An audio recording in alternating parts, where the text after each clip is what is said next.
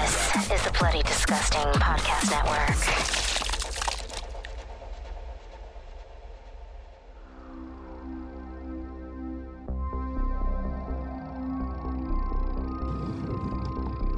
Welcome to KnightLight, a horror movie podcast. I'm one of your hosts, Prince, also known as Head Knight. Alongside me, we got Freddy, Always keeping it spoopy. always and forever, also known as Nighty Night.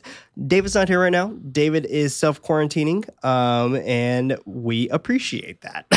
Absolutely. so thank you, David, for doing that, and also stay safe. We are a group of knights with an absolute love for film and a passion for horror.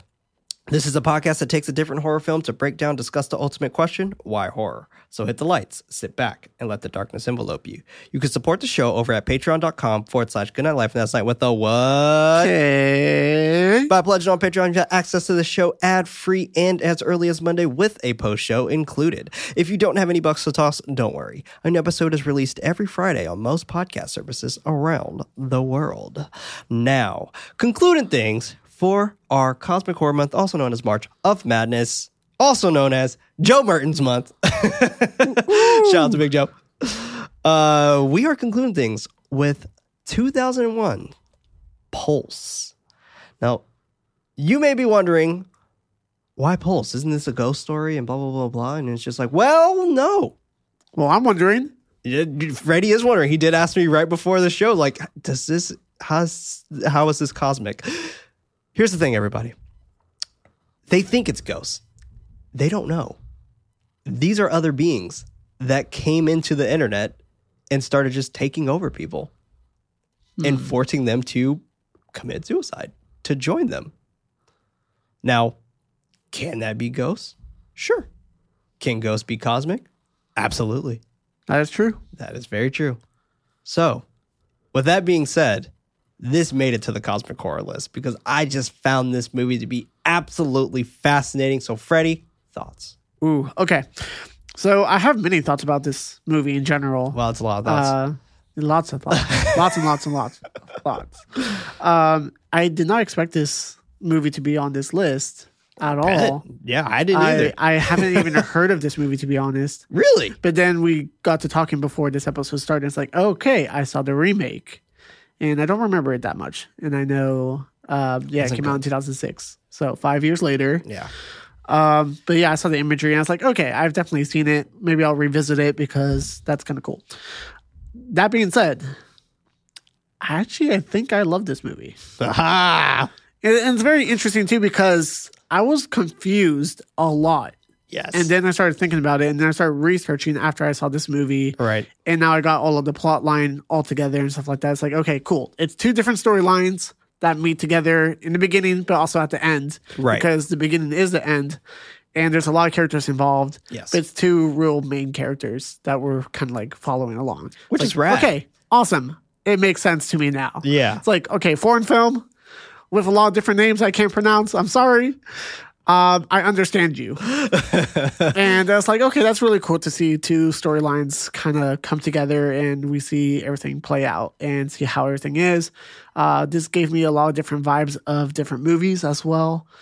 Um, but I do like the whole concept of it spreading worldwide, Yeah. or we see it mostly in Japan, and this, it sounds like maybe it's gonna progress even more Well, and more. that, that's the beauty behind this, and that's why I included it in this list, is Right. because it is in the internet. And Right. the internet is the tether to the whole world. and it starts small, and then you can see it get bigger and bigger and bigger. Exactly. And I feel like this correlates perfectly around this time because we have something called the coronavirus, which Right. is something that started very small and started Exactly. spreading bigger and bigger. Which could also probably be cosmic. We don't know. Yeah, that's true.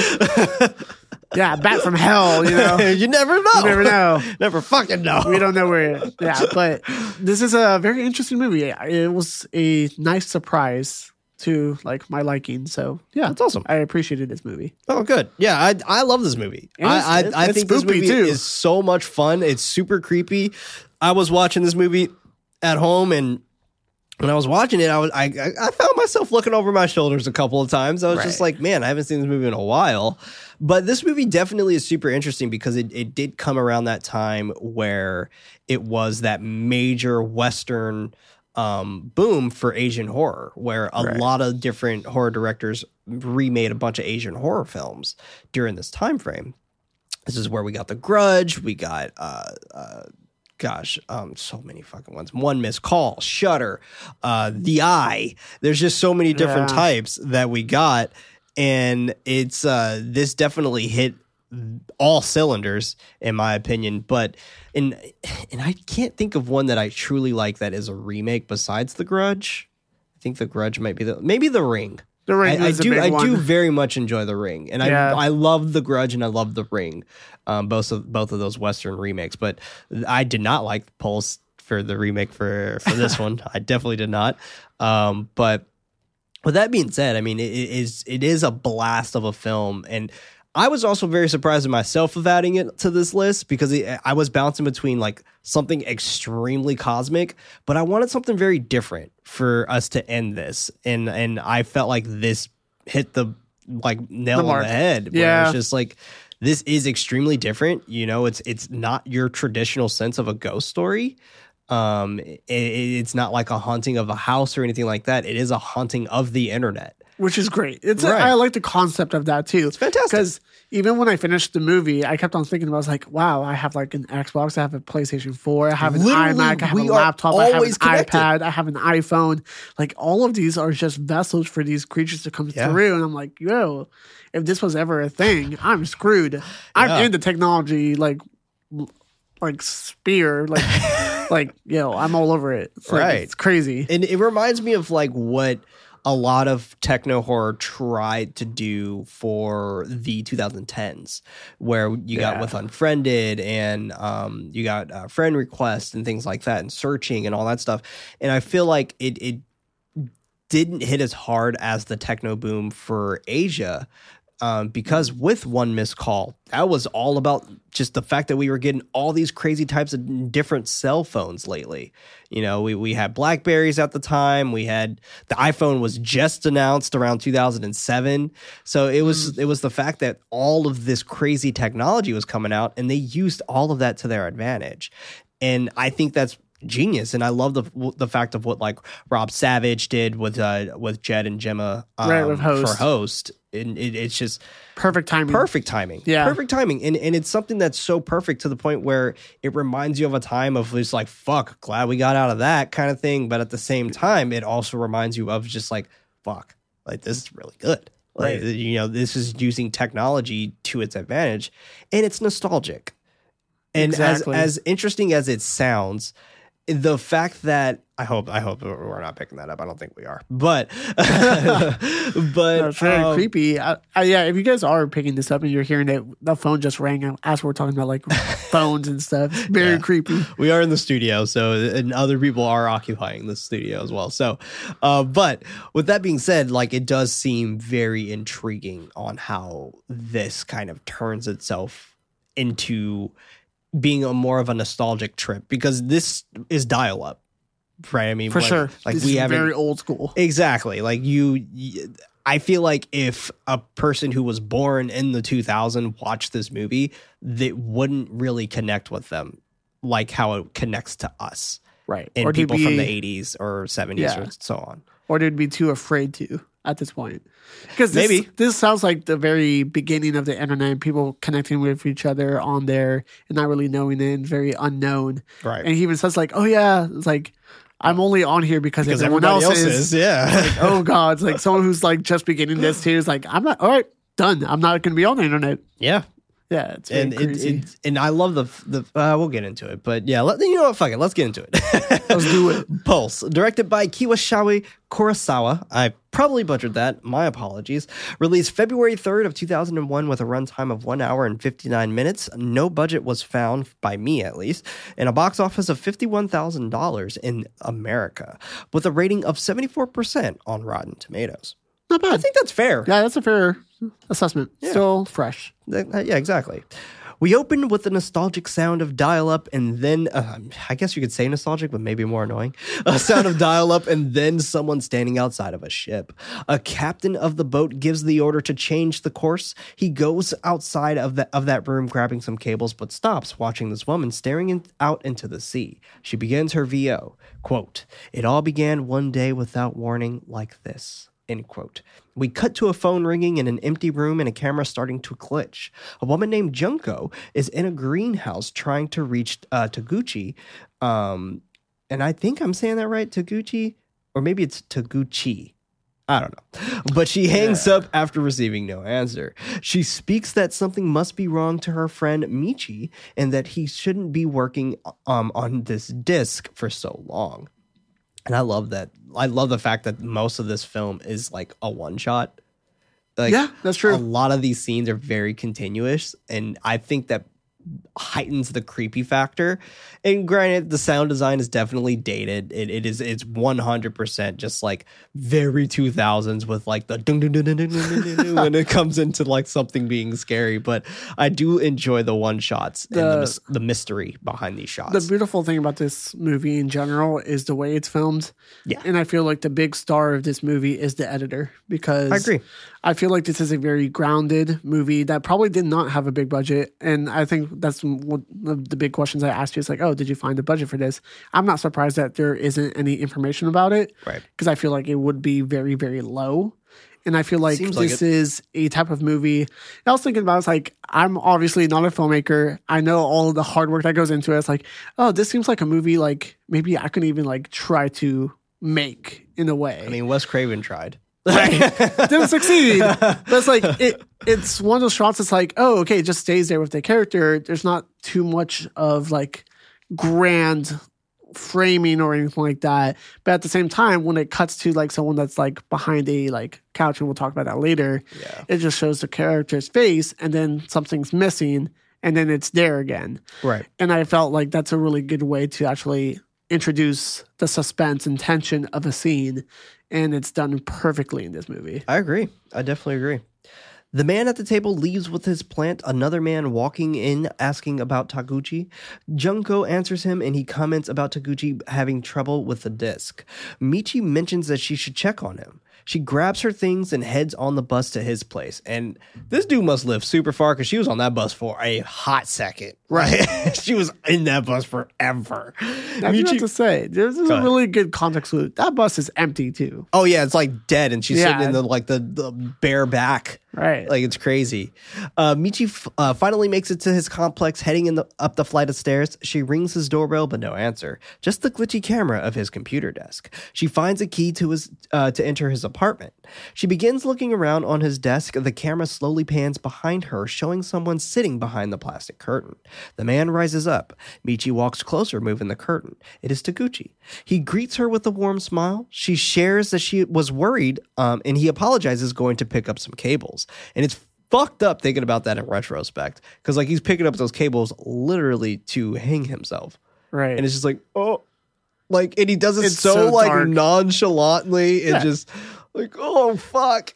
You can tell like something's off, but at the same time, it's like, oh, okay, whatever. Well, yeah, It's like some- he's just doing some off. random stuff. It's like you don't suspect what's about to happen. Sure, because like you like he's just sitting behind this plastic curtain, Right. and then all of a sudden he rises up.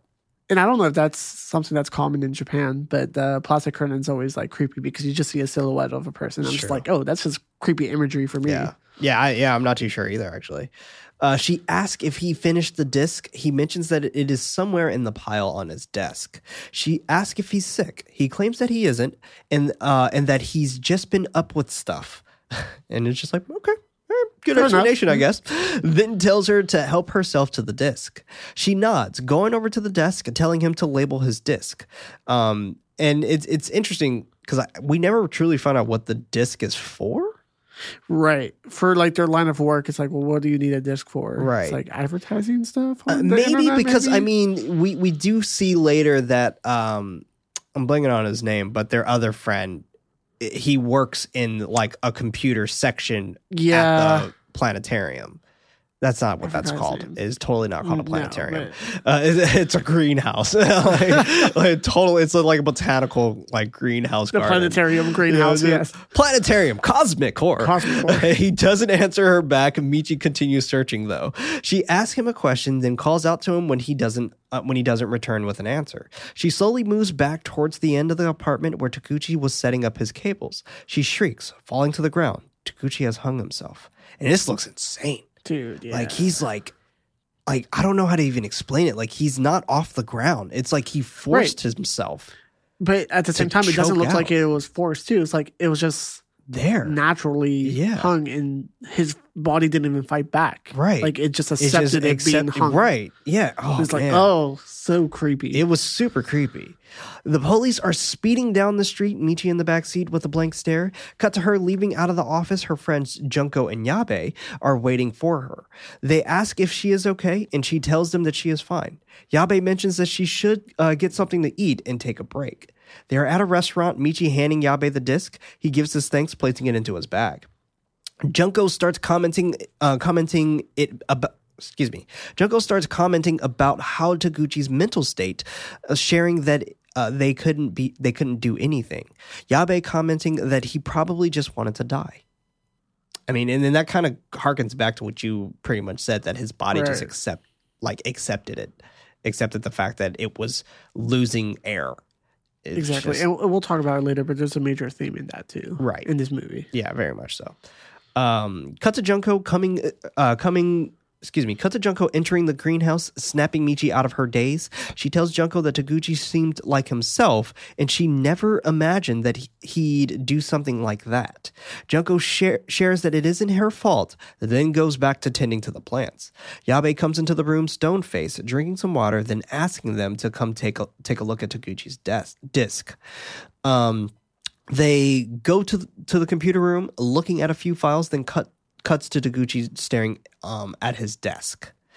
And I just love how like you can see the double picture. Like Right. he, he has the image of him staring on at his desk on the computer as well. And it's so it's so interesting. And later we find out that how that actually works a little bit. li- Well, Kind of, later. yeah. kind of, yeah. Yeah, we get to see it again for sure. E- exactly. It's very dynamic. It's very complex, and you're just like, whoa, okay. yeah, Like, seriously. very interstellar they ask if they ask if the man is the, is their friend. Yabe pointing out the camera being the same image. Michi notices another computer with something on it, asking him if if he can clear the image. He does, and it's Taguchi without any eyes. I love that. I fucking love that. And and this is where like the sound design kind of gets a little odd, yeah. where you hear the do do do do do do do. Cut to the group needing a break, sitting outside of the on the balcony. They begin discussing what they saw, thinking that uh, that something strange is going on. Michi is at home watching the news about a, a message in a bottle being found in Malaysia. She begins making some tea as the TV continues playing. We hear it glitching out and the reporter's voice getting deeper until it completely goes out. This is so fucking creepy. Michi looks at the screen. Um, it paused, halfway on the man's face, the other half completely gone. She immediately turns the screen off, breathing heavily as she walks back towards her kitchen. She uh, takes a seat, looking at the screen, but it is but is startled by a bottle falling over over behind her. We jump to a guy named Ryosuke, moving th- uh, moving things out. Um, and by the way, everybody, uh, his his name is technically not uh, Ryosuke. I can't pronounce his last name, so I mean his name is Ryosuke. It's his first name, and in, in I know in Japanese culture you mainly go by the last name, Right. and I can't really pronounce it. Kawashima? I think that's it, Kawashima. Kawashima. They said it so fast in the movie, yeah, they. Yeah. and and I was just like, I can't, I can't. every time they place said it, like, yeah, and whoa. so I, I I I had to switch it out with his first name. My my apologies, everyone. Um, and I don't I don't mean to offend anybody if I did that. But uh, we jump to a guy named Ryosuke, moving things out of the way so he can access his new computer. He pulls out an internet um, manual from a drawer, then proceeds to enter a disk sign up on the internet. Wow, fucking remember that? Of course not, because you were No. probably like six or seven when our parents and shit had to do this shit. It's like, God, someone on the phone can't be on the internet. that I do remember for sure. Yeah. But like, the, oh my god, I I remember when my when my mom first got the internet, and it was like this riggedy thing plugged into her phone. Right. And Then she had to load up a disk for AOL email. And I'm mm. like, oh, you got mail. She, and she just found out maybe a year ago that she was still paying for that. oh no. Yeah. and I was like, oh, damn. Sucks to suck. He installs the ISP, uh, but he isn't working, but it isn't working. And he is trying to figure out what is, do- what is he doing wrong. He clicks a key on his keyboard and it logs him into the internet. It starts showing him random videos of people, some doing odd things and looking directly into the camera. At the end, it asks, quote, would you like to meet a ghost? End quote. Spooked, he immediately turns it off, sparking a cigarette. While he is asleep, his computer cuts back on, logging him onto the internet yet again, ending up on the screen where a man is sitting in a chair with a bag over his head. Ry- uh, Ryosuke wakes up looking at the image, but he uh, makes sure to turn off the screen because it, he is so creeped out. He grabs a drink of water to calm his nerves. Cut to him in a computer lab the next day and a grad student teaching a couple of students about their batch files. Ry- uh, Ryosuke sits down next to another dude, awkwardly asking if the internet can dial it, uh, dial by itself. I mean, that's a great question. Uh, the guy asks if he is in uh, if he is in computer science. Ryosuke tells him that he isn't. I think he said he's like in, in economics or something like that. I think so. I think that's what he said. The student continues saying that it sounds like a hacker. He continues telling the uh, student, and I love how he was just like a hacker, like Right. oh, like it's all brand new oh, concept. okay, It's like, yeah. Oh wow. He continues telling the student about uh, what the video said about him seeing a ghost. The student doesn't seem interested and continues working. Ryosuke gets up, walking around the lab. The grad student um, Harue uh, comes up to Ryosuke, um, asking about the website. He doesn't understand. She reminds him that of what he said about ghosts. He tells her that that he doesn't know and it just appeared. She asks about the web address, but he doesn't even know what that is. He's like, address? She asks if he's on Windows, then uh, tells him to open his Explorer log. He immediately tells her that he doesn't know um, anything about computers. And I wonder if it was just like, I don't know anything about computers, or it's just like, nah, bro, you know, want you looking at my what I'm searching? Like, No, but I think sure it's, about like- he doesn't know it's about very computers. early stages Yeah. of the internet. Uh, she instructs him to bookmark uh, the website next time. Uh, next time it shows, he grabs a pen and paper to write down her instructions. Uh, Harue, and I feel like I'm saying that right, but Harue, it's H A R U E. Also shows him. yeah. I think that's right. Harue um, also shows him how to print screen, um, and he writes that down. The bells, the bell rings. More students flood into the room. He gives his thanks and leaves out of the room. Not before looking back at Rue. I see you, boy. Cut back to Michi, her mom washing her dishes. Uh, she lets Michi know that she's going to go and ask her if she has called her dad. She nonchalantly tells her mom that she had that she hasn't while walking to grab something. Her mom continued to to let her know that she should call him. I would have loved for the ending to be that guy being her dad. I thought that would have been such a nice little touch. Oh, interesting. That would have been cool, but Yeah. it's fine. Uh, Michi tells her uh, tells her mom that she's out of the that he's out of the picture and to forget about him, letting her know that she has her friends. Her mom acknowledges. We quickly cut to Yabe answering his cell phone while sitting at, at his desk. No answer for a moment, but then a ghastly voice uh, repeating "Help." He asks who it is, but the same response. He looks at his phone, and it is an image of Takaguchi's um, Taguchi's apartment. Yabe hops on the bus to head over to Taguchi's apartment. What's up with everybody trying to go to his house? right. Like, like bro, Open he invite. died in there. Like, Yeah. what are you doing? like, everyone come in. It's all right. You're invited. You're invited. Come on in. Um, Yabe, um, oh, excuse me, inside, he looks around his desk, then moves towards the back where his friend hung himself. He grabs a paper about about to go inside a shredder that reads "The Forbidden Room," and I love how we see this later too. Yeah. The uh, he sits it down, looking into the darkness where Taguchi committed suicide. Y- uh, Yabe turns on the light, and all is left is a black stain on the wall. This fucking looks great. Yeah, it's it's a great reveal for the first time. Yeah. for sure, 100. percent This looks great. What happens next is very spooky. It, it is. It rem- and I'll, I'll get to it. He turns off the light, heading back towards the desk, but immediately comes back, turning it on. Taguchi is now standing there.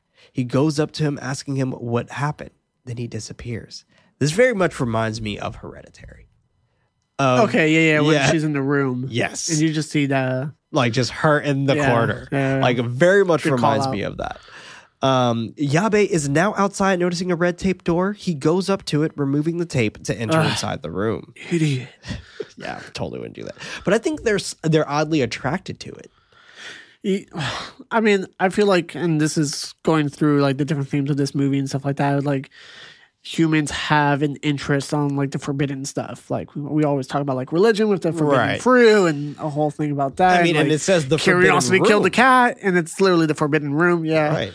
And there's multiple forbidden rooms that we'll see later on as well. Yeah, there's a bunch. And a theory of mine is like these forbidden rooms are the open area portals where these spirits are allowed to come through.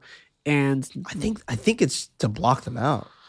Or yes, no, the the red tape is. Oh right, right, yeah, Oh, okay. Uh, and that's how I feel. Is like, oh yeah, the forbidden room is where these ghosts can come through I agree. to this different realm Yeah. or our realm. And that's the thing. We don't even know if they're ghosts. that's true. like like like this is like because these people are like eventually i feel like they turn into them like being Right. like whatever these things are ghosts i guess but um it's interesting because it very much reminds me of of like the creatures in it follows Sure. Yeah. where it it's it doesn't really seem to be much of anything More of like an entity. right I know. Uh, I have like different theories, of course, because they go through the library and what they research and stuff like, like that. phantoms and, and what the um, the grad student says is a big factor. But I'll I'll wait until we get there. yeah But I do think that this is where it was an entryway for them to come in. that makes a lot of sense and the red tape is to hold them back. And It's like don't go in there. Obviously, it's like that's Right. like where it's kind of like I always think about this movie. It's like oh cool, the whole concept of this world is like a water bottle and there's puncture holes everywhere and they're putting tape over it. That's a great Love yeah. That's a great metaphor.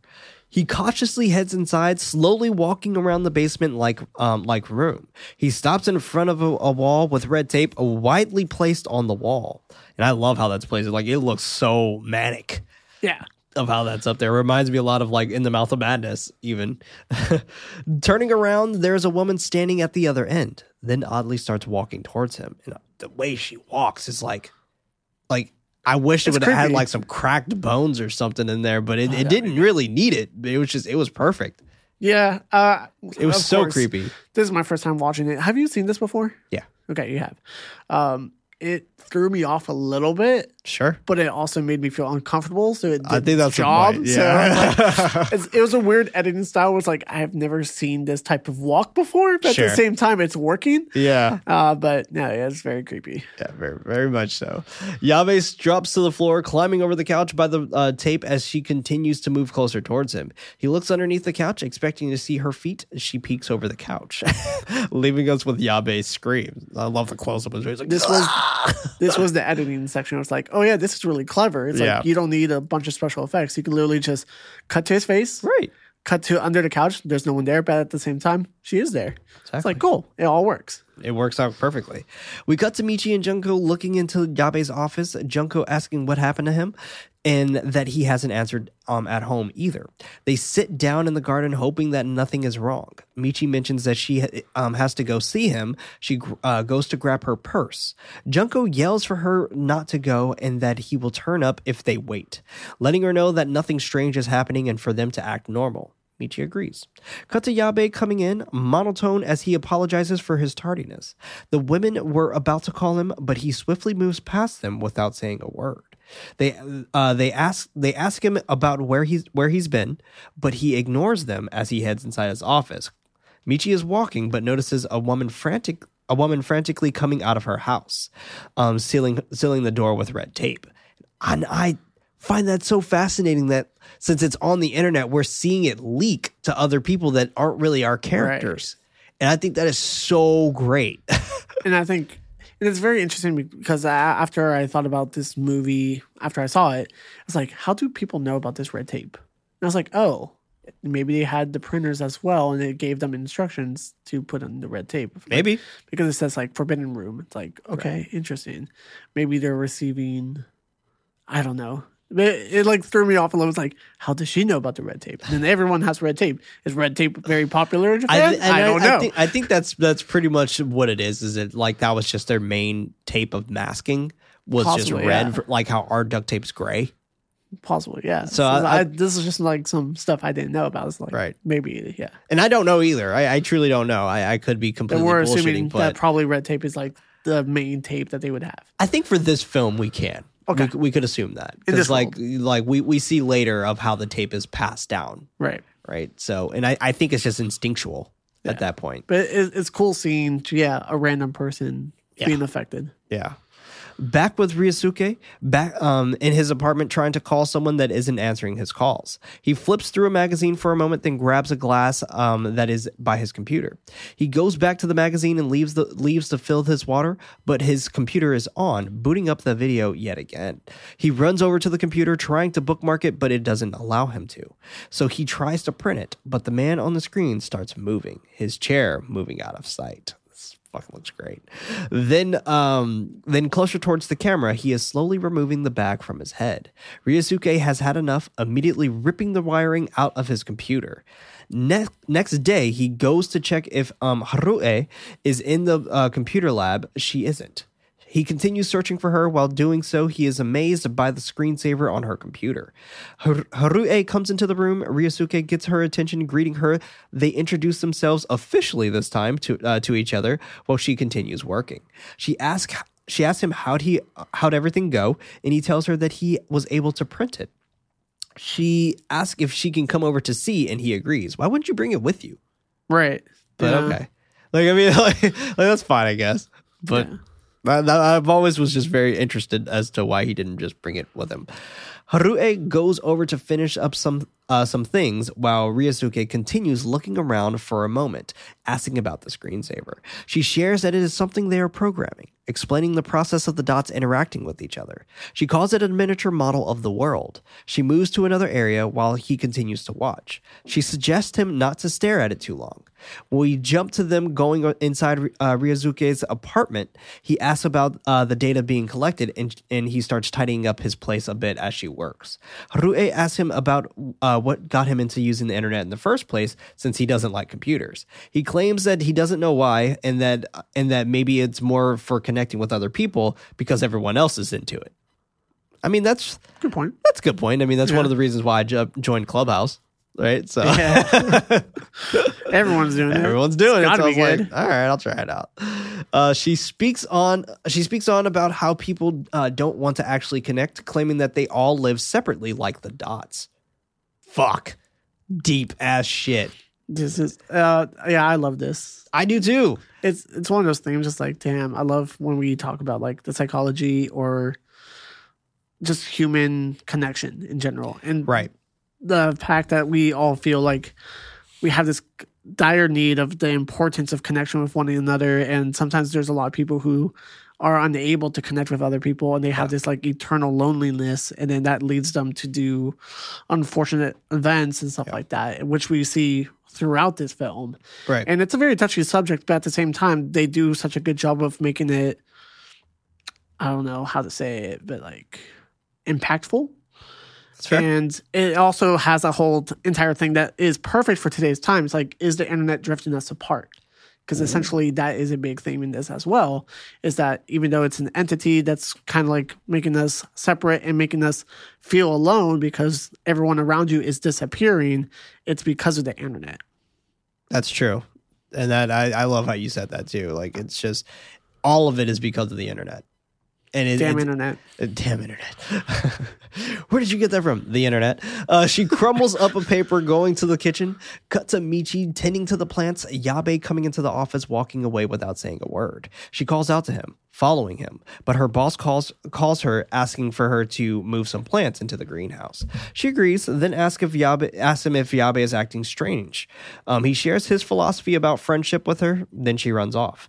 It was a whole bunch of jargon that he was saying. He was like, "Yeah, if you're a real friend, you'll be there for him." And it's like, "All right, you got to friend me. I get like, it." oh. Uh, Whole she- speech coming. yeah, she goes into a room asking Yabe if he if he's okay and what happened.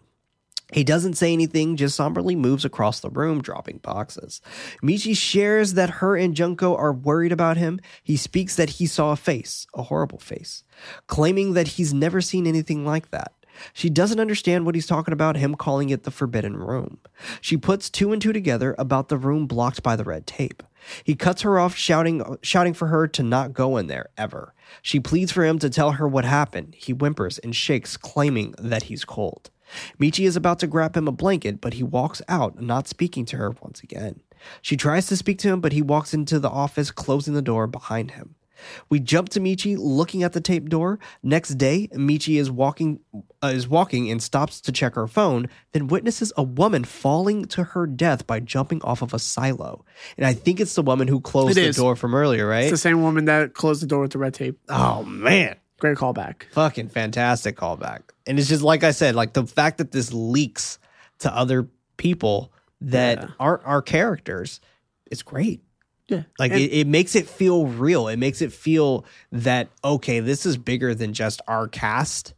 Because in in I think in the 2006 version, and correct me if I'm wrong, everybody over on Twitter at KnightLight underscore pod, but if I'm thinking about this correctly, it just kind of travels through their college, not necessarily around the world. And if I remember it mm-hmm. correctly, I've only seen that movie once, but with this, this made it seem like holy shit, everyone's infected by this or affected Right. by this whole thing. And that's what makes this even more fascinating. As just Yeah. how they stumble upon it and things like that. And I love how it's different for each person. Like Yabe's very quiet, very to himself. Um, he he won't talk to anybody. When we had their friend Taguchi, he was obviously just not able to be getting in contact to. But when she talked to him, he seemed very normal Right. and he was very like pleasant to talk to when when he talked. but yeah, and this is how I like. I I honestly feel this movie has a lot of themes around loneliness, Mm-hmm. especially, and having someone who is very interactive. They always had conversations with people around them. Uh, they were very involved in their work that they were doing uh, earlier in the movie, and now we see him being very secluded, being Yeah. very isolated. He wanted Yeah. to be by himself. He kind of like gave into the willingness of whatever was affecting him. And Yeah. it's like, oh wow, it's like, is this movie kind of about like depression maybe? that's what it felt or like. maybe mental illness and how that spreads where it like could come out of nowhere it could like spread to other people that are connected with you and i was like wow this movie is very layered and at the same time they're talking about a bunch of other different things Right. and i feel like that's why i was so lost because they were Sure. moving too many parts at once and then the reflection part at the very end where i like had to do a little bit of research and kind of tie all of the timelines together it's like okay now it kind of makes Yeah, sense Yeah, right. And, and it's interesting too because it's like this is pre social media. yeah And like it feels like this is totally an allegory for social media when it's not, Absolutely. which is why this movie's so timeless. Yeah, and that's why the internet wasn't even started in the first place is to connect people together. Exactly. At the same time, that's what distance us all. In a Yeah, way. absolutely. Horrified by what she just witnessed while a crowd starts to flock. Back with Ryosuke in the library listening to music, he gets up and search for a way out while and it's just this fucking so creepy how the library staff is like moving through there. Like it seems like they might be a part of the Right, ghostly yeah, yeah. figures that we see, but Switch it's shot. totally just a Very interesting. library staff that the way this is shot just makes it so creepier. While looking, she he notices Harue reading a book. He greets her, sharing that he couldn't find the exit. She puts the book um, Phantoms back on the shelf. He ponders about her reading this and uh, then asking if it, it is related to her lab work. She tells him that it is. Excuse me, and then asks if he has a moment, telling him about uh, telling him to follow her.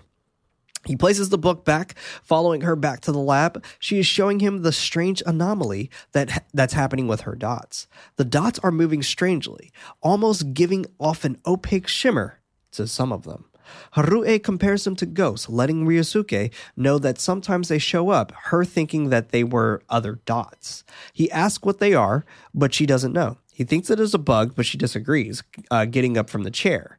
She asks him about the website, letting him know that she hasn't found anything yet, but she uh, think but she thinks it is it is related. She eagerly runs over to another desk, grabbing her computer parts, asking him to let her know if anything happens.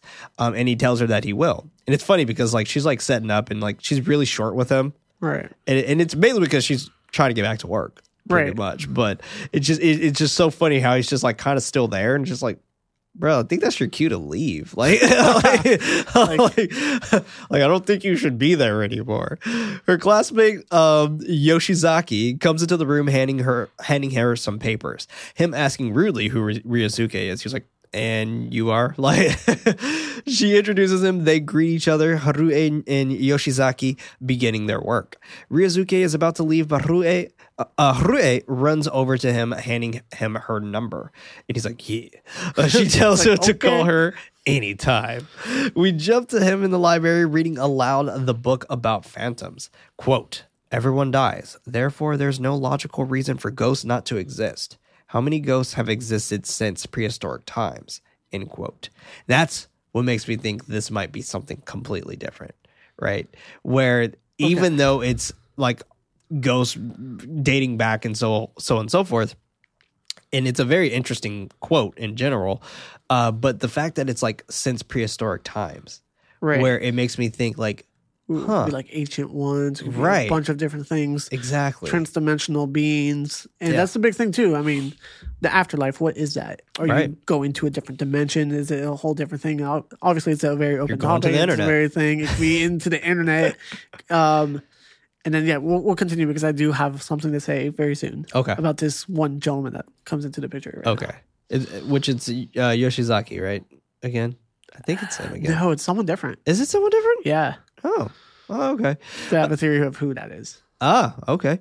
He closes the book, sitting back, then notices that someone is slightly standing by the bookcase staring at him.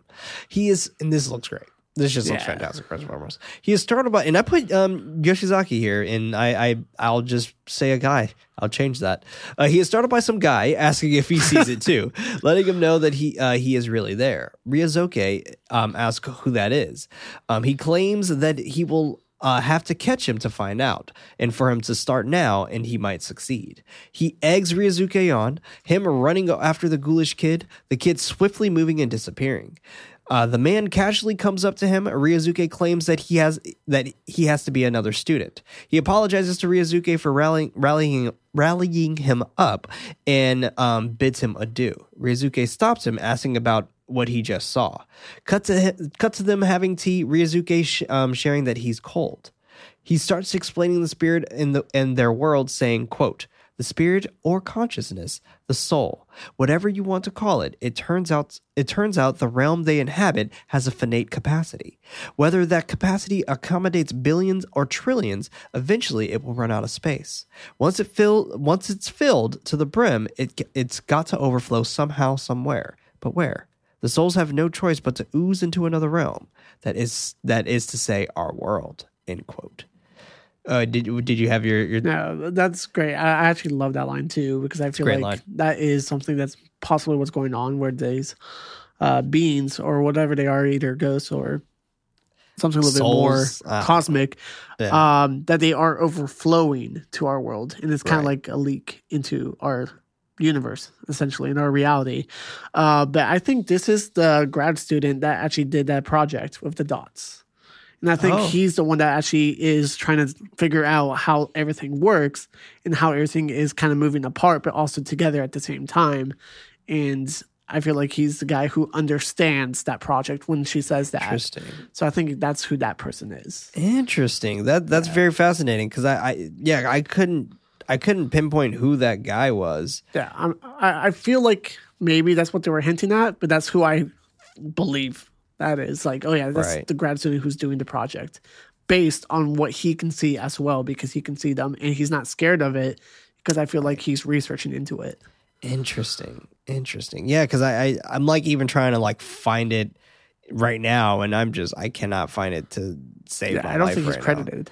Yeah, at all. like I, I I keep finding all the other actors, but hey, cool. Um uh, da, da, da. He continues speaking to him about this being a possibility while he while we are in an, another room that becomes pitch black, only a window visible. A man comes inside the room looking through a door. Cut to the man asking a worker if if he has any red tape or if he has any tape that he can use. He hands him a roll of red tape. The construction worker begins taping up all the doors and windows. Uh, uh, the man continues speaking. We are inside the room. Uh, excuse me. We are inside the room that the construction worker worked the construction worker taped, a, a figure begins to appear inside the room, walking walking around. A bulldozer then busts through the window, releasing the apparition. The camera moves closer to to the to a phone jack as he um. I keep saying Iwasaki. Like I, I had it everywhere. like I, I, I guess I really wanted it to be him. Um, the camera, the camera moves closer to to a phone jack as the man speaks on how this is, how this is how they are able to spread around the world. Ryosuke claims that he doesn't believe uh, his stories. He mocks Ryosuke, sarcastically saying that it's all hypothetical, even though that he saw one. Ryosuke thanks him for the tea and starts rushing out of there. Uh, he asks he asks Ryosuke if he's okay, and if it really happened, um, then he can't turn back. Continuing that once the system is complete, it'll function it'll function on its own um, and becoming permanent. Claiming that claiming that the passage is now open, he walks out. Cut to Michi's boss, covering up a room full of windows with red tape and boards. Michi is on uh, the phone looking for her boss, and this is super fascinating that it also got to her boss now. Right. Like I was just like, what? It's Like, all over the place. it's- Everyone around her is Exactly. It's fantastic. It, it's so well done and so well crafted that like this just brought so much breath to this world and made this world feel alive. Like Right. it, it just the fact that it's going to everyone. It makes me want to rewatch it again already, which is funny to see if like maybe the streets get like less and less people throughout time. And we do see that a few times when she We goes do, to the yeah. grocery store and stuff like that. It's like, That's oh, a oh great wow, it's just empty. But I just want to see if like if there was more context clues that I missed and stuff like that. Damn, that's a great question. Yeah, I'm Yeah. curious now too. Just That like be super random people just like, oh yeah, the school's a lot more emptier. Right. Twenty minutes into this movie. Yeah. It's crazy. Yeah. Well, I mean, I guess because Well, we we get to see like even like the computer lab is completely yeah, it's empty completely empty. Yeah. So, we do see it. It's just like I want to It's see very what subtle. I've missed. Yeah, yeah, yeah, Ooh, yeah. Junko walks over to her, asking uh, what is going on uh, with all of the disappearances. Michi walks over to the uh, to call another client looking for uh, for their boss. Junko runs out, claiming that she's going to look for him. Michi tries to stop her, but the phone rings. She answers, thinking it is her boss. No answer right away. Then uh, Yabe whispers, "Help." She goes to visit Yabe, but all all that is left is a black stain on the wall and uh, his whispers for help. She stares in shock, then swiftly leaves out of the room. She calls for Junko. Meanwhile, Junko is removing the red tape off of a door. Michi finds her in a room. Junko completely spooked. She asks if Junko is okay as she helps her as she helps her up. There is a woman dressed in all black standing in the corner. Michi tries to get Junko out of there, but she resists, causing Michi to fall. It's like, as soon as that would have happened, I'm like, Yeah, all right, it's like, I'm out. I'm out. Like, I tried. I tried. Stay here. you stay then. The dark figured uh, woman moves closer to Junko, her screaming in fear. Michi grabs her, and they immediately um, they immediately get out of there. Like I said, I would have left her ass. Guts and Michi is sitting in a chair silently as Junko sleeps. We move to Junko uh, reaching for a blanket, crying for help. Michi hurrying over to, to her aid, letting her know that she's there and it is okay. Michi is in a convenience store. Is it? Excuse me. Michi is in a convenience store gathering some snacks for them. And this convenience store like has is like packed with snacks. Right. I was looking at all those snacks. I was like, damn, I need to go to Japan. It Like, looked all so good. dude they all they all look so good and it's funny because i watch those uh those like i don't know if you you know like strictly dumpling. You know that guy? Is he's he's a youtuber who just goes around the world just getting food. Oh, but he goes cool. to he goes to asia a lot. So he Yeah. went to korea and japan. Besides the point he goes to these J- japanese convenience stores and he like just reviews all of their like cooked cool. ramen. And i'm like yeah. this is great. And i Oh, just damn, saw all of that there and i was like i want all of that. Want it. When she is ready she calls for the worker she notices that he is standing behind a glass this looks fucking terrifying Right. and I honestly feel like it's just one of the entities. I feel like everyone's just gone already. I think so too. Yeah. And that's the, that's the beauty behind this. And, and and and here's the thing. It could have been him, right? Right. But it could have been him now in his new form, That's true. Yeah. right? Cuz like it's the thing like I don't think everyone dies. No, so it, it's a very interesting thing because we see that some people will actually commit suicide and other people will just Disappear. dissolve in a way. Right. And both ways are it's the individual kind of giving willingness to it.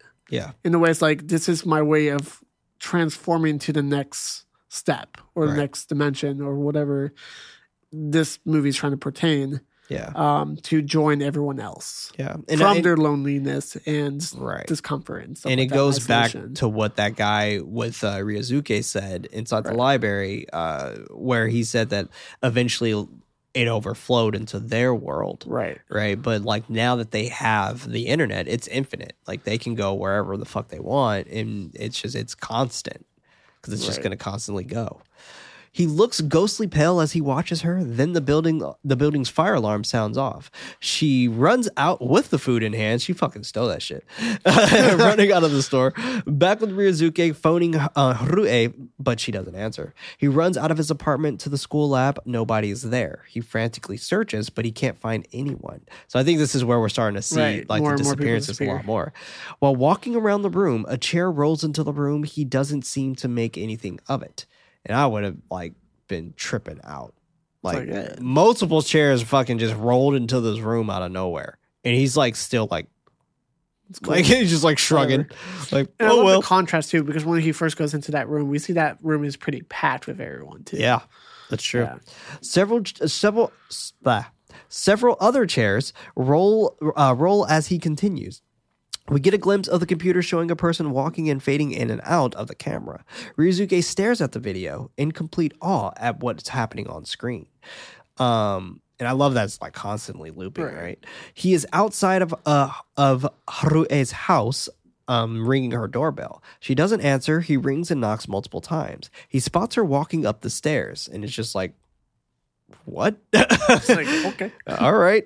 Quickly running to her, commenting at her appearance on her being wet. She mentions um, in a monotone in a monotone voice that she needs to run away because they disappeared, claiming that they always do. She runs down the stairs, moving these boxes out of the way to get uh, to get out. Ryosuke holds her, trying to calm her down. She flips. Uh, she slips to the floor in tears. They are back inside her her place. Him making her a cup of tea. He hands it to her and takes a seat in the other room, reading in reading in a magazine. Harue takes a sip, telling him that she wondered she wondered what it's like to die uh, since she was little, adding that she always that she was always alone. She continues speaking on it, making Ryosuke uncomfortable, but she continues anyway. She is scared at the thought of about being alone after death and that she can't bear if any, if nothing changes after death. She asks if that is the reason of becoming a ghost. He tells her to not speak that way and and that they are alive. She turns on multiple computers of, of videos of the unknown people asking who are they then? Fucking yeah, who are they? Yeah. Great arguing how they are different forms of different from ghosts, concluding concluding that people are ghosts, even if they are dead or alive.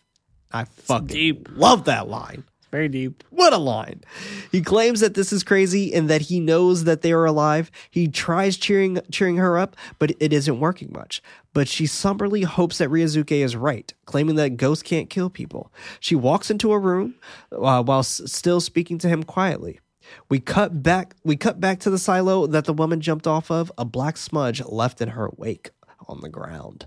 That is fucking I love the the black smudges. Like yeah, I it think that looks really good too. perfect. It looks great. It's It looks great. It looks like oil. Like it looks like Yeah, oil on the like- ground. oil or from that scene, yeah, and then on the walls it looks like ash. Like ash. Yeah. Yeah. That's fucking great. It looks good. Back with Michi and Junko. Michi trying to feed and take care of her friend. Um Junko doesn't doesn't excuse me. Junko doesn't eat. Michi takes the bowl to the sink to wash it. While washing, Junko starts pointing and groaning for Michi. She runs back over to Junko, assuring her that everything is going to be okay. Michi is asleep while Junko sta- uh, stares out of a window. She asks Junko how she feels. She nods. She nods for her. Uh, excuse me. She nods her head. Michi excitedly starts making some coffee. While she is making coffee, Junko asks her if she is going to die like that. What a question! So creepy too. What a question. she's standing. Yeah, It's so creepy. She has like her hand out. right. And it's like uh, the imagery is very frightening. It is very much so. Uh, Michi tells her. Um, Michi tells her she isn't with a smile on her face, but Junko continues that she will keep living alone. Junko moves to to the wall, molding into it, leaving the black smudge of her imprint in the wall. Damn. So like it, it's so interesting because it's just like yeah, not all of them have to commit suicide to kind of Right. move on. which is interesting. Uh, excuse me. Michi turns around in shock, inspecting the area for her. The area her friend once stood. She starts calling for Junko. The smudge turns into ash, scattering all over the room while Michi is calling for her friend to not leave her. Cut to Michi calling for calling her mom. She picks picks up but doesn't answer her daughter. Um, Michi thinks something is wrong and rushes over rushes out of her room, but then we jump to Ryosuke playing a machine in an arcade. He looks behind himself, noticing that he's all alone in the establishment. He looks around, ringing the bell for an employee's attention. While doing so, someone walks past him. And I love it. I love how like it's not entirely obvious. Like it's just and I had to go back because like the music doesn't pinpoint to it. It's it's very out of focus Right. and like it it looks like it doesn't belong. Yeah, it you, looks you great. assume it's one of the entities. For Right. sure. Uh, he seems uneasy, then someone walks behind him. He is about to run away, but runs towards the cloaked figure. He stops as the figure starts uh, coming closer until he runs out of the place like a bat out of hell. He is walking down the street, then notices Harue smashing pots to plants. Um, he stops her from from smashing more, then asks for him to take her with him because she is afraid to be alone. He agrees that he agrees, and they start uh, running to a tram station, and they they like book it. Yeah. And, and it, I don't understand why she was breaking those pots too. I don't either. Yeah, like, what happened to you? But you know? It, it, it's at the same time. It's like I'm okay with not getting all of the story, but you can see the effects of her mentality going Yeah, it's like nuts shifting, a little bit, right? Which it which is fair for like character development and seeing where she is now. But at the same time, it's like, why why are you doing this? Yeah, It's like I don't need to know, but I kind of want to know. no, that's fair. It's like, okay, why are you outside? Yeah, smashing What are you pottery. Like, You could be smashing stuff in your own home. Why are you outside? yeah, It's like, no, is this your place? Is this your neighbor that like pissed you off? I need context here. But at the same time, it's like, okay, stuff is happening. I don't care. Move on. Right. Go to the train. Yeah, Gotcha. yeah, yeah. Got Next got to scene. run to the train station. They hop. They hop over the entry gate, catching their breath as they wait for the train. They uh, make it to the train, and Harue Harue asking where they where'd everyone go. Ryosuke tells her that uh, he's by her side. Harue places her head on his shoulders, and he embraces it as they fall asleep.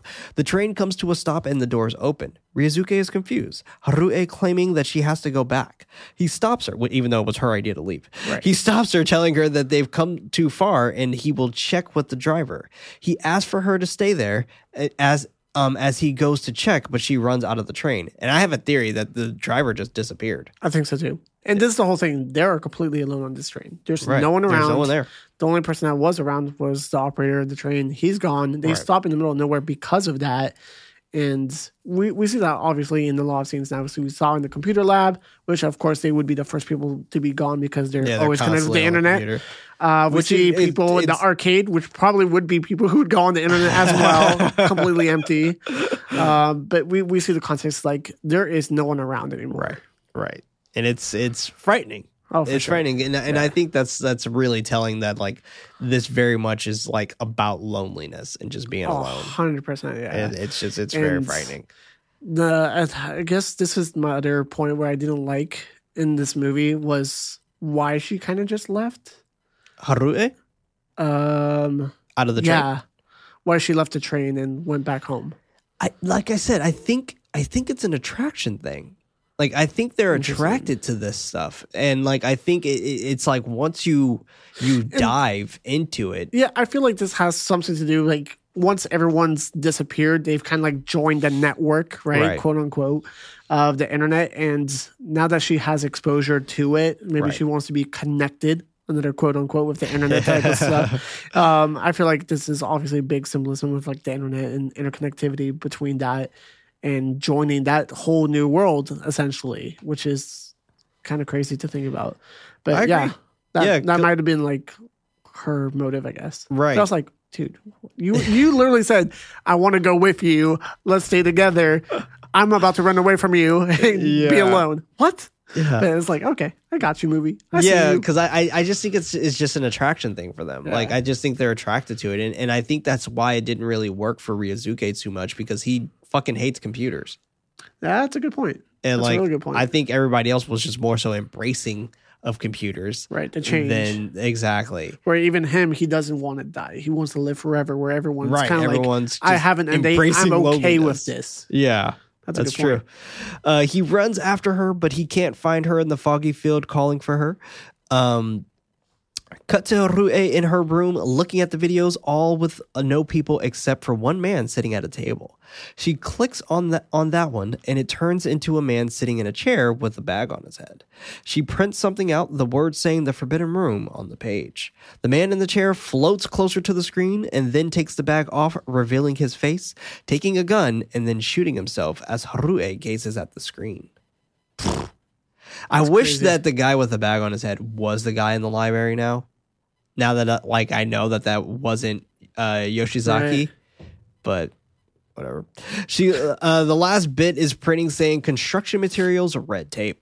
She exits out of the screen, then it changes to her um, sitting in her chair through the door. She looks back at the door, getting up and cautiously moving closer towards it. Pushing the door open, it filled with darkness. She turns on the light, but we we don't see anything there. Harue moves closer, the computer screen showing that she is in fact moving closer to whatever is filming her. She smiles with tears in her eyes, saying that she isn't alone, embracing the unseen force with open arms. And this reminds me of She Dies Tomorrow. That's true. Like where Uh, they just all embrace this whole concept of them going to die. It's so Wow. fascinating. and that too. Actually, yeah, this movie has a lot of correlation with that movie. How Yeah, it spreads too. exactly. Wow, It's super fascinating. Super fascinating. wow, a lot of similarities. Yeah. Um, oh, I'm overthinking it. And I was like, oh wow, this is yeah, great companion piece. This is a double feature. Yeah, this would be a great double feature when she dies tomorrow. Great double feature. What a movie, you know? She dies tomorrow. That's a weird one. Yeah. But I, Yeah, I enjoy was. it. Love the colors. I love the colors.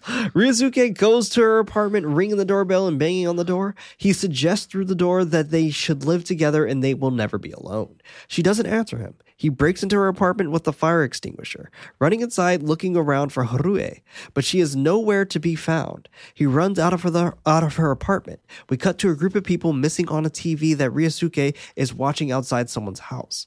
Walks down the lonely road, stopping to to break into a vending machine. Meanwhile, Michi is in her car on a bridge. He asks he asks her if she's okay and um, if her car broke down. She agrees. Ryosuke offers her for her one of the drinks. I was very curious as to what happened. Yeah, Like, I guess she might. may- What I assume happened is that she almost hit somebody and they disappeared right in front of her. that'd be great. And there's another like that like, that okay, we have no context, but we have our two main characters meet. Perfect. Love it. Right. That was a big drop of my water. I know that totally caught, got caught on the microphone there. Um, A leak. Yeah, Oh, as no. some would say. She agrees. Ryosuke offers her, uh, excuse me, then asks, asking him if he, if, asking him what he's doing there, but he doesn't know. They start having a conversation about the disappearance while enjoying their beverages. They are working on the car um, as they give small talk on what they do for a living. She asks if he has any friends. He claims that he had one. Michi asks about her. Uh, saying that he doesn't know. That, that's very interesting that like that was his only friend and he pretty much wanted the internet because he wanted more friends. Right. and that like it breaks my heart that that's like that's what happened to him you know? She asks where she is and all he can say is somewhere. Fuck you said all right shit Ryosuke like you're right she is somewhere. He tells her to try to start the car and it works. He puts all the tools away into her trunk while sirens come closer. She asks him why um, he doesn't look for his friend, saying that he needs to help her and that she will need that she will need help. Or excuse me, and saying that she will help. Uh, they begin driving. Ryosuke is in the driver's seat. Her serious, her, he seriously mentions that this is the last stop and that they will go as far as they can. They make it to Harue's apartment. Michi looking around for clues. Ryosuke is uh, in her room, looking at the words "help" sprawled all over the wall. Mich- uh, Michi looks out of the window, pointing at an aban- abandoned factory. They head over to the factory, running inside, exploring the corridors. She tells him that if he see if he sees a door with red tape, to not go near it. He understands, and they continue th- uh, through the behemoth of a factory. While walking, Michi trips over something and uh, when he asks if she is okay, he notices Harue standing on a, on a catwalk with a black black plastic bag over her head. Um, and it- at that point, it was it was kind of funny because it was like, "Well, fuck you, Michi. I see like, like bounced I see like, Harue right over there. over there. Um, I see Bay. Like, uh, I want to make a quick point about like the, the writing on the wall, Yeah. the characters and stuff like that that says help, and we see a couple instances where the characters will say help too, either Yeah. over the phone or with like the apparition coming up and saying help several times as well. Um, I feel like this is a great callback to like dumb being so alone that it's literally a scream for help to have connectivity with other people. And I was like, oh wow, it's like I see it. It's literally written on the wall. Love it. Oh, Yeah. that's nice. I like that. Yeah. I like that a lot. And I, I mean, and obviously, I don't I don't speak Japanese or read Japanese, but Right. I'm pretty sure the same sprawl of help was on the paper that said the Forbidden Room. Because it looked the Possibly. characters I look the same, that. Yeah, yeah. but I'm not sure. Uh, they run upstairs, but they can't find her. Michi finds the uh, roll of red tape, handing it to Ryosuke. He's, uh, she spots Harue walking and holding a gun. She gets his attention. Harue t- uh, takes the bag off her head, calling to him. He runs over to her, Michi grabbing him to be careful. He asks her uh, what's she doing with the gun and for uh, for them to get out of there together. She questions him, and he agrees. She throws the uh, she throws the basket of rolled of rolled tape, then shoots herself. And this is so interesting when she shoots herself. Like this is more of an editing thing and more of a budget thing in general. Yeah. No blood, No, nothing. like nothing. And when she gets picked up too, you kind of see her entire face, and there's like no wound. No wound. It's like, it's like okay, that's fine. Yeah, no, Yeah. like I, I get it. Like And it's you totally can a tell budget thing. There is for sure budget issues in this. And Oh, we'll for have sure. a big event about to happen too. And It's like, oh, uh, doesn't look great, but at the same time, it's like, okay, we get what how severe this is Yeah. for sure. Uh, he runs over to her, trying to uh, trying the, to phone the ambulance, but it doesn't go through. He picks her up, asking for Michi's help to take uh, into, uh to take her into another area. Um, both Michi and Ryosuke are sitting in silence as, as Harue lays in uh, lays right next to them in a tarp. That's exactly what I want. They head back to uh, to the car. Him saying that he couldn't save her. He places his head on Michi's shoulder, and she runs his. Uh, she runs. Uh, excuse me. She runs his head his head to the console. Oh, excuse me. I, I completely wrote that terribly wrong. I'm gonna I'm gonna re-say this. He places his his head on Michi's shoulder. She rubs his head to console him. He tries to start the car, but they are out of gas. Ryosuke uh, says that he is going to find gas inside the factory and that he'll he'll be back. Mm-mm. She go- asks if he's going to be okay staying inside the car. I would I would have just went with him. Yeah, exactly. like- the whole point is like, don't be alone. That's the whole problem. Right, yeah, like no. Inside, he finds a rig and starts pumping gas into a can. A door uh, behind the, with red a door behind him with red tape starts to open by itself. He starts putting the gas the gas top of the can, but he drops it and it rolls away inside the room. I'm like, well, there goes that. I'm putting it inside of a car anyway. Right. Don't need it. He goes inside the, the door shutting behind him, but he finds the lid. Um, he hears a voice harshly breathing and then speaking, quote, Forever death was eternal loneliness. End quote. A blurry looking man begins to appear. Ryosuke tries to leave out of the room, but he's locked inside. The man starts pleading for help, then repeats what he first says. Ryosuke claims that he's not real, shouting that he refuses to acknowledge the being. Shielding his eyes, he turns around slowly. When he opens them, the being is still in the center of the room, staring directly at him. He tries for the door again. He gathers his courage, saying that he's going to catch him and he will disappear right after he catches him. He runs over to it and he touches the man, touches the man, but he is tangible. Ryosuke falling to the ground at, as as the booming as the booming being speaks yet again. Quote, I am real. End quote. Fuck. Spoopy. He eerily moves closer to him as his body glitches in front of Ryosuke. The sound of dial up fills the room, the being moving closer to Ryosuke's face, his face coming into focus. Michi runs inside and searches for Ryosuke, noticing the op- noticing that uh, open red door. She doesn't head inside, yet upstairs, finding him sitting on the ground, staring at nothing. She asks him if she asks him what it is, um, what it is, and he tells her nothing. Getting up, grabbing the- can, uh, taking her out of the factory. While leaving, there's a black spot on the floor. and we are left with screams. What do you think that black spot is? I think it's Harue. Yeah. Yeah.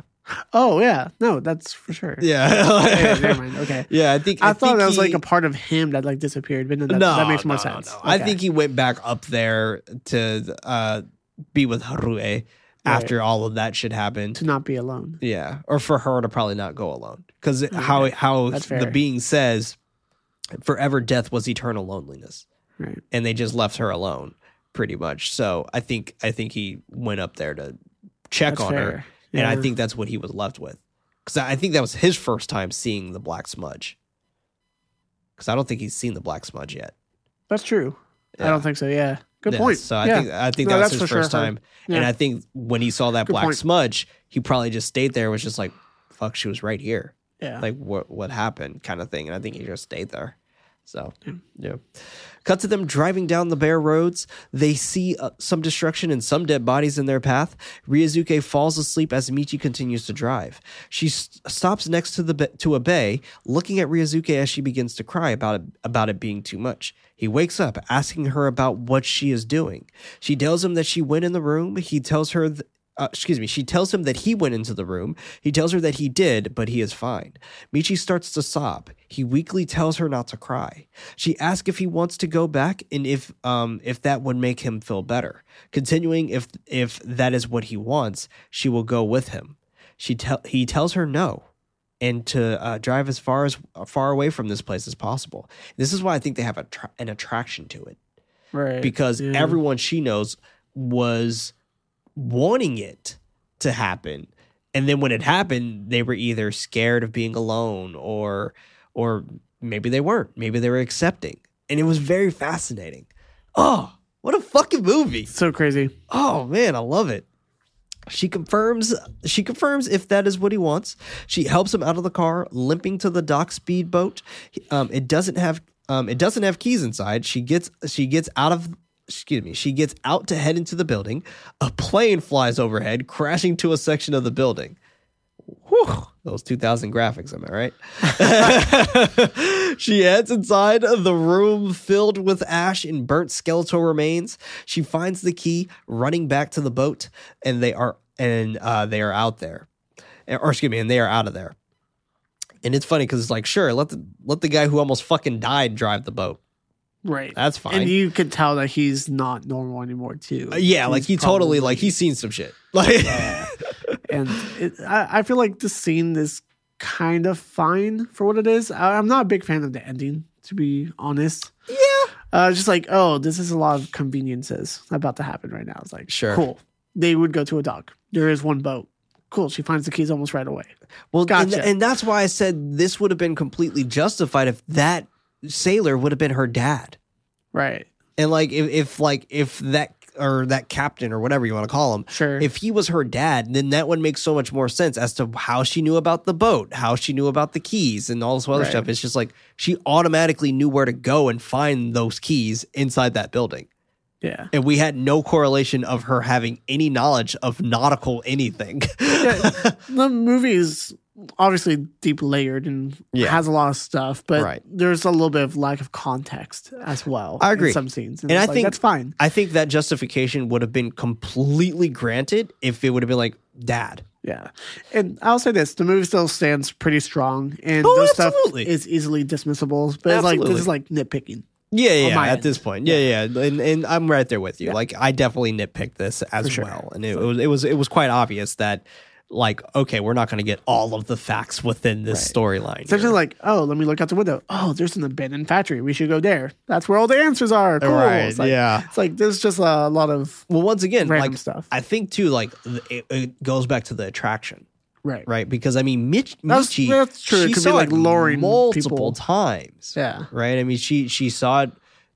Shit, she saw it three times, right? Because she saw it so, first with um Taguchi, Yeah. then she saw it with Yabe, And then and then she saw it with her friend Junko, yeah. who literally disappeared right in front of her. yeah. So, like, I think for her, she also kind of had some minor attraction to it as well, even though she didn't really use the internet. It looked like. Right. So I don't know. Uh, we cut back to the ship with Michi looking at the, at the water, speaking. "Quote: Death comes to us all. If so, maybe we would have been happier if we had gone with the rest, but we chose to keep going into the future. End quote. I love that line. I love that line. She looks back at the at the ship captain, following him inside the quarters. He tells her that they will head for Latin America because they are still getting signals there, even though they are weak. And this lets me know they're like, oh, okay, like they're trying to find survivors now. Right. That that's Which what's cool. going on, which is pretty cool. Um, he claims that that they that they have to try, even though they are weak si- signals. They will look for survivors and continue getting getting as far as possible. She and it's interesting because it's like as far as possible. Like, what do you mean? Like, it doesn't seem like there's much escape. The only escape that sounds like is stop using technology. Like, Yeah. don't use the internet, and you You're good. You win. Which I, I kind of like the concept of this too because it's the internet too. It's literally like a virus, Yeah. a, a computer virus in a way too. Right. And it's uh, it's like oh yeah, it's like you open the link. Right. Which goes Stop back, opening the link. right. Which goes back to uh, what that student said, right. right? Where he was like, "Y- it sounds like a hacker. Right. And it, and it, it's interesting because in it's just like, reality, the hacker is the different realm coming in. exactly. Yeah. So it, it's very fascinating. She asks she asked the man if if she is if she has done the right thing, and he claims that she is she is while patting her shoulder before heading inside. Michi goes downstairs, uh, uh, taking out some clothes and water as she looks over at Ryosuke sitting on the ground, passed out. He's not even passed out; he's fucking dead. He fades to the, uh, to the black mass and, um, as she continues to watch. Then credits. Wow. Yeah. Very fascinating. And it, it makes it even more fascinating because it's just like all her friends pretty much died. Right. And with uh Almost all in front of her. yeah, almost yeah, seriously. With and, and Ryosuke here, like her new friend, fucking just dies right in front of her too. So it's just like in reality, loneliness was the actual key. yeah. It sounded like. Like it, it sounded like being alone was what saved her life because she didn't she didn't I guess fall prey to this thing. right. She already had it embracing her life, I guess. Right. No way. Yeah. It's crazy. What a So- movie. Yeah, I love this flick, dude. Yeah. It's I definitely an interesting one. I don't think if it was for like this podcast, I would watch it. Sure. And it makes me really want to like watch the remade one too. Probably not as good, but it's, I just want a little bit more of this universe and see a little bit more details of it. Yeah, man. Like I, I love going back into these in general because, like, you know, when we covered like Noroi, for Yeah. example, like we weren't fans of that, but at the same time, we, We found that, we it. found that For sure. appreciation behind it. I love the lore. Yeah. Exactly. And But, I love this world building too. I, I would love to see like how the whole world gets affected or something like that. I agree. Yeah, I, w- I would love that, and I think that's what Pulse 2006 was trying to do. Yeah. Um, but the, the but it just didn't. It, it didn't. Do you think that right. storyline was at the same time of this storyline? Just in the I think it U.S. was- I think it was supposed to be, but So I'm I have to- not to sure. it. There was a lot more cell phone usage Right. in the 2006 version, from what I remember, too. Though. I'm curious if it has the same themes too. It is. The themes are very similar, and they're they're obviously since it's 2006 technology is a tad bit better, and it's Wes Craven, so he got a he got a decent sized budget. budget Yeah, for sure. it. Yeah. Um, so with that being said, like the scares were a lot scarier. The and the ghosts were a lot scarier and stuff like that. And like when Well, it depends. It could be more scary looking, but I Th- feel right, like yeah, they were more scary looking. Was this movie was creepy. terrifying. Yeah, Yeah, this movie was creepy for sure. Gave me some spoopy vibes. Yeah, no, that's fair.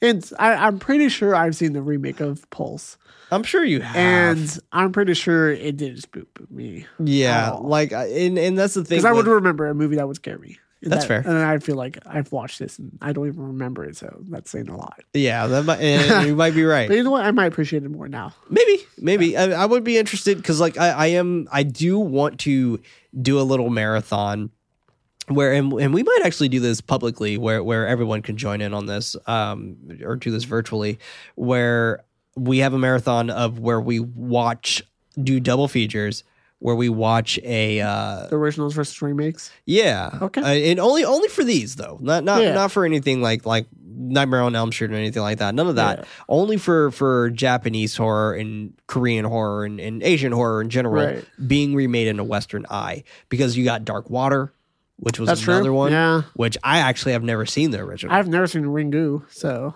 yeah, Ringu as well. Yeah, I'm and, and interested to Ringu's that. great. I heard- Ringu's fantastic, and and it's just it's so many really cool like flicks that are out there that I would love to I would love to experience for sure. But I got a few movie facts for us. some movie facts. Just some. Some. Just just some. just a tad. Um did I lose them? I can't find them. And they're Maybe- lost Nope, here they are. and Um, they're found. at around 44 minutes, the shot of a woman leaping off the side of a building is a relative simple co- combination of careful editing, computer graphics, and stunt work.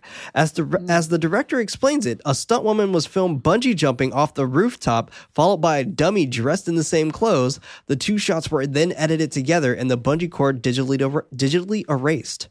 That's pretty cool. I'm telling you, the star of the movie is the editor. That's fair. That is fair. Um, the Japanese title written in kanji it means circuit. Oh, okay. That's pretty cool.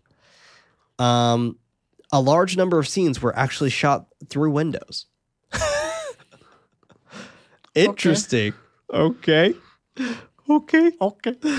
Uh, while Ryosuke is looking at the various people mopping around in some uh, catatonic state via webcam, uh, or moping around in some catatonic state via webcam, there's one man who appears to be sleeping on his desk. He then wakes up, raises his head, and looks straight into the camera facing us. That man is uh, Kurosawa Ki- uh, Kiyoshi, writer and director of the film. That's awesome. I love the little cameo. That's cameos. really cool. That's really, really cool. And that's it. That's all the movie facts that I got for you. That's all the movie facts. but let us know over on Twitter um, at KnightLight underscore pod or our personal Twitters what you think of this particular movie Pulse from 2001. I'm very curious to see like what others think of, of this film because this is a fun one. It's very, very interesting. It's different. Yes. It is very, different. Um, but let us know what you think of Pulse 2001. But next month, we will be jumping into our aquatic horror month, also coined as There's No Planet B. So be kind to your planet. um, and Love we, it. we, we're trying to partner with uh, a charity for this, but we actually are still going to be posting a charitable place for uh, saving the ocean. Um, and we would love it if you, and very much appreciate it if you donate as well. Um, and we also are going to be donating during this month as well. So we would love it if you can contribute. That would be fantastic. Uh, we weren't able to partner with Oceana or anything like that, but we would love for you to tribute um, or contribute to a good cause and also saving our planet, right? But we are going to be covering Sea Fever, which I'm very excited for this man across from me to watch. 'Cause I don't think Me? you've seen it. I've never even heard of it. Fuck yes, because this came out. Uh, this came out 2019, and I feel like no one has really seen this movie. You said it's called Sea Fever. Sea Fever. Man, I'm swimming with curiosity. Oh my god, I hate you. but this was KnightLight, a horror movie podcast. I was one of your hosts, Prince, also known as Head Knight, and that corny motherfucker across from me is Freddy, Always keeping it spoopy and corny. also known as Nighty Night. Our efforts to get our show out is not enough. We need your help to spread us out to more ghoulish nights. Rating us with five stars is very helpful, but we would love for you to recommend this podcast to someone who would actually enjoy it. You can further support the show over on patreon.com forward slash goodknight life. Not like what they will. By pledging on Patreon, you access to the show ad free and as early as Monday with the post show incorporated. If you don't have any bucks to toss, don't worry. A new episode is released every Friday on most podcast services around the world. Remember, everybody, don't forget your nightlight.